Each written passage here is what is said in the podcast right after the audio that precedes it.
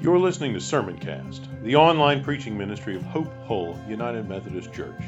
Be sure to visit us at hopehullumc.org/sermons, where you can subscribe to future episodes of Sermoncast and browse our archive of past messages. Thanks for tuning in. How many people like to eat?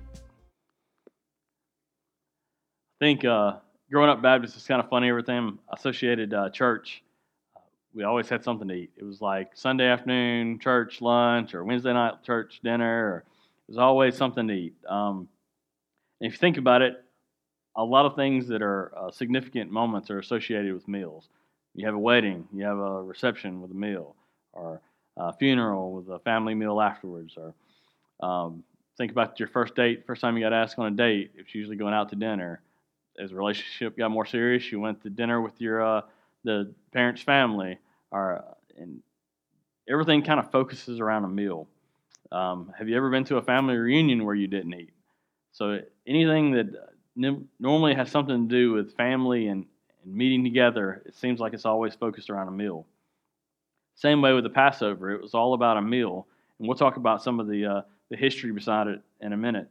But um, it seems like we're always born, or we were born with this intuition to to eat and fellowship as a community, um, both as a human need to to eat um, and be around other people. I don't know if during this time of uh, the pandemic and everybody shut down for COVID, COVID, if you've been like longing to be around other people and be around and uh, out in public uh, to to celebrate. Before we go through the verses, I mentioned we talk about the Passover, uh, sometimes called the Seder meal. Uh, it's been celebrated by Jewish people for 3,000 years. You kind of think about Thanksgiving and, and what Thanksgiving was or is to the American people and, and how people will gather around and kind of commemorate, you know, the whole Thanksgiving atmosphere, the meaning behind Passover is the celebration of Exodus and a celebration of the Jewish people leaving um, out of Egypt. So when I was youth director when, before, when Steve was here, we had the opportunity of going through a Seder meal with Steve and, and how that all, all the different meanings of all the different items. And, and it was not just a, hey, let's sit down and say a blessing and eat a meal. It was a history lesson of all the things that it meant to go through and meant to work through. and they reflected on those times, and the family focused on all that. Um, and the freedom and the movement from being slaves and captives in Egypt and God's miraculous miracles that brought them out of Egypt um, into freedom. With that, freedom doesn't come without uh, sacrifice, discipline, service, and having that purpose. And the Jews' purpose of God bringing them out of Egypt was for them to be the light of the world. So when they talk about sitting down and having this Passover meal, it's not just like a Thanksgiving like we have. It's something for the whole history they've been studying the story over and over of having times and being um, released from slavery into freedom to be God's light. So when they talk about eating this meal and celebrating it together, they're looking at, hey, what do we do to keep our tradition and our passage? Um, and as we go through this, I want to show you how God kind of turns that around. Jesus turns that around into a new tradition. So the bottom line this morning is Jesus offers broken bread for broken people. So God's saying, hey, this is the tradition, but God's going, I'm changing that. We know we're a broken people. We know we've all sinned, all fallen short, and things have changed, but I'm giving you a new broken bread, and a new picture to what this really means. So let's go back to the scriptures um, and start kind of looking through what Jesus is saying and what Mark's telling us about the events of the day and look how that has affected this Passover meal. So, first part of our, uh, verse 14, or cha- excuse me, chapter 14, he's talking about, you know, setting the stage of this Passover meal. It's kind of a seven, eight day long celebration. So they're going, hey, we don't want to do it during this time period because the people may riot. So we're going, hey, we're just looking for an opportunity. Um, then he leads in with a story on uh, verse 33, uh, verse 3, where he's talking about, you know, Jesus is hanging out because during this time, sometimes the Jewish folks didn't work. Uh, so, depending on what kind of Jewish uh, sect they were, they wouldn't work or they would be completely shut down for the celebration. So, they were reclining, having dinner, and talking. And a lady comes in, we're not told her name, with an alabaster jar, a very expensive perfume. So she breaks this jar. So she didn't just pour it, she actually, it says she broke the jar and anointed Jesus with it. So a couple of different things is to me is kind of Mark's foreshadow and the breaking of the bread and Jesus being broken for us, um, and then showing that she's breaking this jar and and giving everything that she has um, for Jesus. The other part of that is everybody's talking about um, why this waste of perfume in verse uh, four. Uh, it could have been sold for more than a year's wages and the money given to the poor, and them rebuking her. Can you see the conversation between her and her husband um, and going, Hey, I got this jar here. I'm going to go break it and pour it on Jesus. And he's going, Why are you going to take a, a year's of wages and just give it to Jesus? You know, what? Why? So you think about them saying the same thing and, and the conversation with her and her husband, or, you know, the, the situation of, man, you can do so much more with that. But then at the same time, it's like, you know, she's giving up something and doing something um, for Jesus that that gets her name in the Bible for or her story in the Bible for the rest of eternity. So with that being said, she gives up a whole lot for Jesus. So they're saying that, and then they say, Jesus says, "The poor you'll always have with you, but I will not." Truly I tell you, wherever the gospel is preached throughout the world, what she has done will be told in memory of her. So she's doing something, going out of her way, doing God's will. We're told several times and that Jesus is predicting his death. Jesus is telling everyone what's going on. And then at the end of that, we're told by Mark that Judas Iscariot, one of the twelve, went to the priest and betrayed him. So you can imagine at that time, Jesus is kind of like, man, Jesus is overstepping his bounds. He's kind of thinks he's all that. He's kind of stepping out. I've had enough of this. I've seen enough of this. So he's going and, and making the deal, knowing Jesus knows full and well everything that's happening, all the stuff that's going on. So, kind of leading up to that, we know that, that God's plan is coming together for Jesus. And then what we know is the Last Supper starts unfolding in verse 12.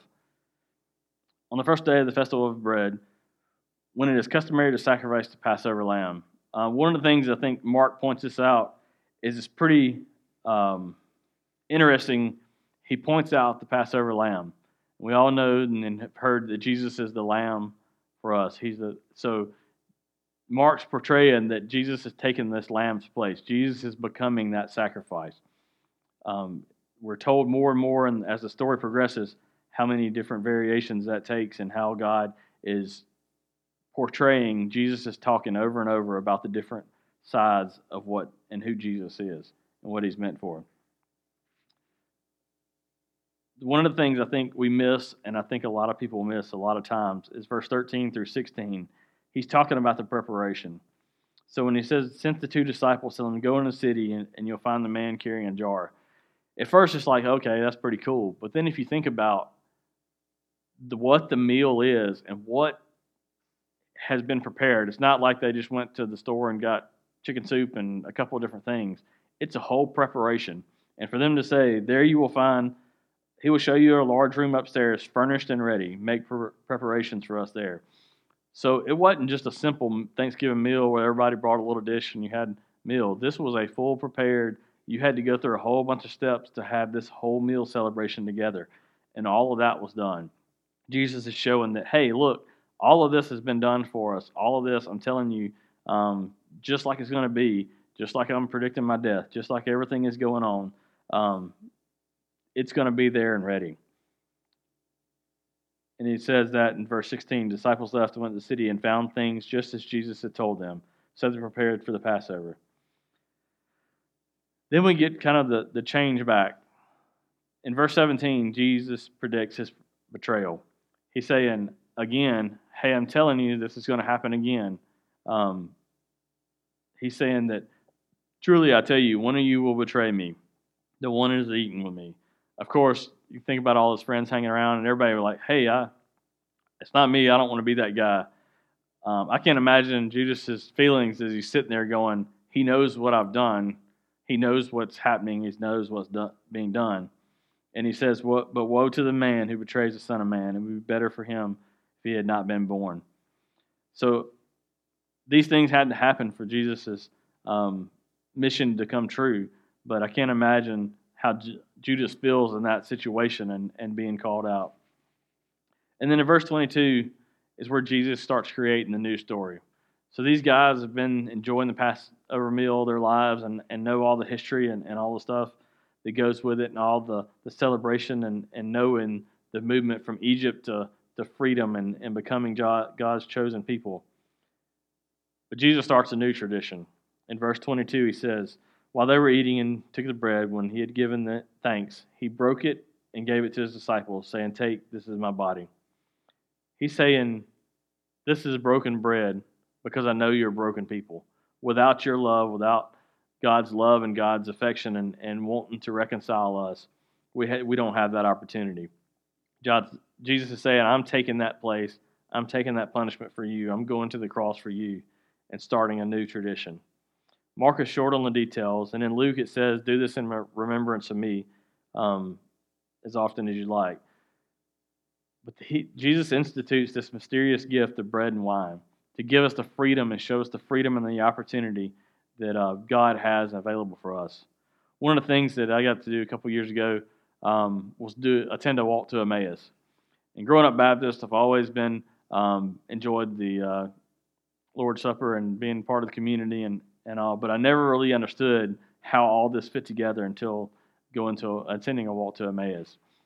They teach you kind of the, the side of it and what the meaning of it is. And basically, what we're talking about this morning is this mysterious gift of blood and wine and how Jesus created this tradition as a gift to us, as a way that we can, can, can accept and say, hey, I know I'm broken. Hey, I know I need this. Hey, I know that, you know, there's no way that you can do it yourself, that you're taking that step to go, God, I know it.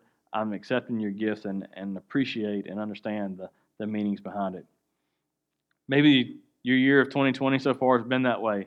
Maybe, you know, when everything kind of shut down in March and church kind of shut down and the fellowship uh, with everybody being around and it's kind of slowed down, um, maybe that kind of knocked you off kilter and, and kind of you missed that opportunity for uh, communion and, and fellowship with others.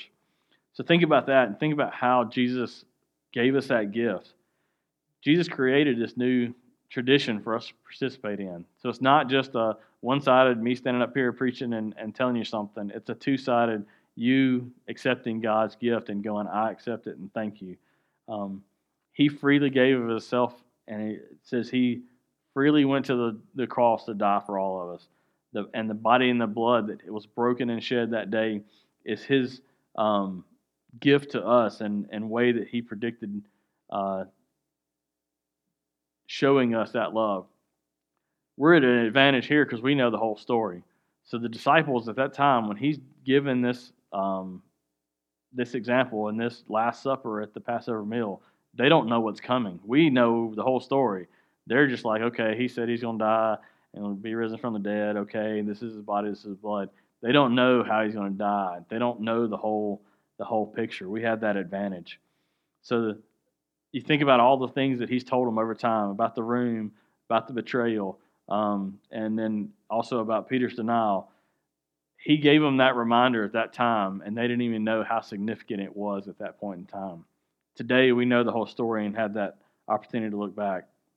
He gave it for our forgiveness. He knew that we're going to mess up. He knows that we're all broken and we all need Jesus. He gave that as a reminder over and over and over to do often to remember Him and remember that sacrifice. The biggest part was from our freedom our freedom to give up the things that hold us back. All of us have a purpose, all of us have something that we're born to do. Freedom is not without discipline, service, and a purpose to, to help others. All of us have something that we're born to do and born to guide and give to others. Jesus, in this whole ministry, all the disciples are like, "Hey, let's be let's be somebody. Hey, we hang out with Jesus. Hey, I want to be at your right hand. I want to be at your left hand. I want to be in this big community." And Jesus is going, "I'm not coming to be served. I'm coming to serve." Jesus said, "The first will be the last, and last will be first. He was giving them the whole time that he was spending time with them that, "Hey, I'm here to serve. I'm here to be um, a gift and a broken body to give back to God, to give to others to be that transient between reconciliation between God and the people. And then the final thing I think is interesting to me is in verse 27, Jesus predicts Peter's denial. All of this talk about all this slave, um, slavery and movement to freedom, and hey, you you have this opportunity, and I'm giving you um, an opportunity to to reconcile with God. In verse 27, Jesus is predicting Peter's denial and saying, "Hey, look, this is going to happen. God's going to, um, all the things are going to come true. I'm going to be uh, given over to, um, be betrayed and given over to, uh, put, be put to death on a cross. All this coming true. And when all this happens, I will, it said, I will strike the shepherd and the sheep will scattered. And Peter's like, you know what? Whatever happens, I'm there for you. And he says, Truly I tell you, Yes, tonight, before the rooster crows twice, you yourself will disown me three times. So you think about Peter that has seen all the miracles, Peter has seen all the predictions, seen all the stuff that's gone through, walked down the street with him when people were healed, and he's going, Man, you know, I, I won't ever deny you. There's no way I can deny you. And Jesus is saying, Even you, Peter, will deny me. How many times do we deny Jesus on a daily basis and not even realize it? People know us as Christians, or people know that um, we go to a certain church or believe in certain things, and the actions and things we do at ball games or um, on different trips, and you know the things you think about or don't know about, and people see that as a denial of Christ. Or when things get hard, 2020 happens, and um, everything's scattered to different directions, and you go, man, I I can't believe the things, and and try to struggle with letting God have those things. so hopefully everybody came in um, and got the communion pack, and we'll kind of talk about that and go over uh, some of those. As we work through the the verses and and all the the storyline behind that, I hope you kept in mind what this gift get, means, what the gift truly means, and what Jesus was meaning when he had that meal with the disciples and just kind of broke out what the true um, bread of life is. Maybe you missed sharing communion with the church.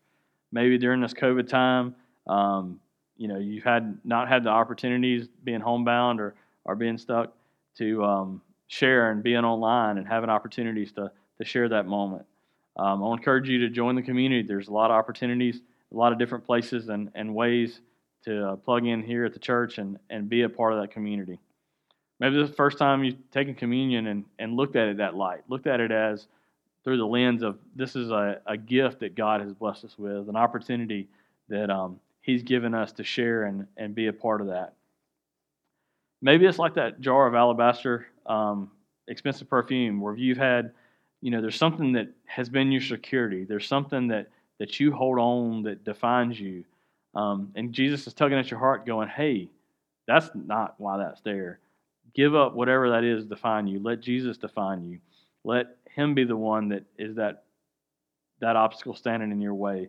Um, take that obstacle out of the way and let Jesus be the light there.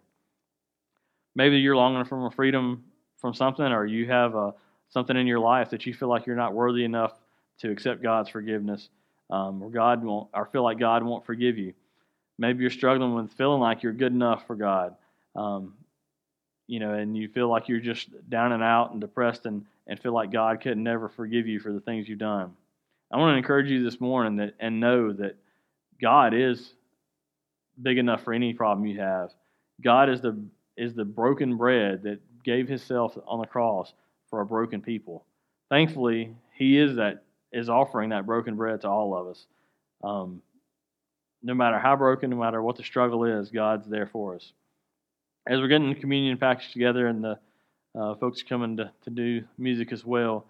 I want you to think about that. Think about the new lens um, of this Seder meal and, and God changing this tradition of how what what He's wanting you to see in that broken bread and broken piece, and just reflect and pray on that God has given us this gift to guide us and direct us in the things that we do and we take advantage of, and just uh, reflect and pray a second. You've been listening to Sermoncast, the online preaching ministry of Hope Hull United Methodist Church. If you enjoyed this message, consider sharing it with a few friends. Remember to visit us at hopehullumc.org/sermons and subscribe to get notified when new content is posted. Thanks for listening.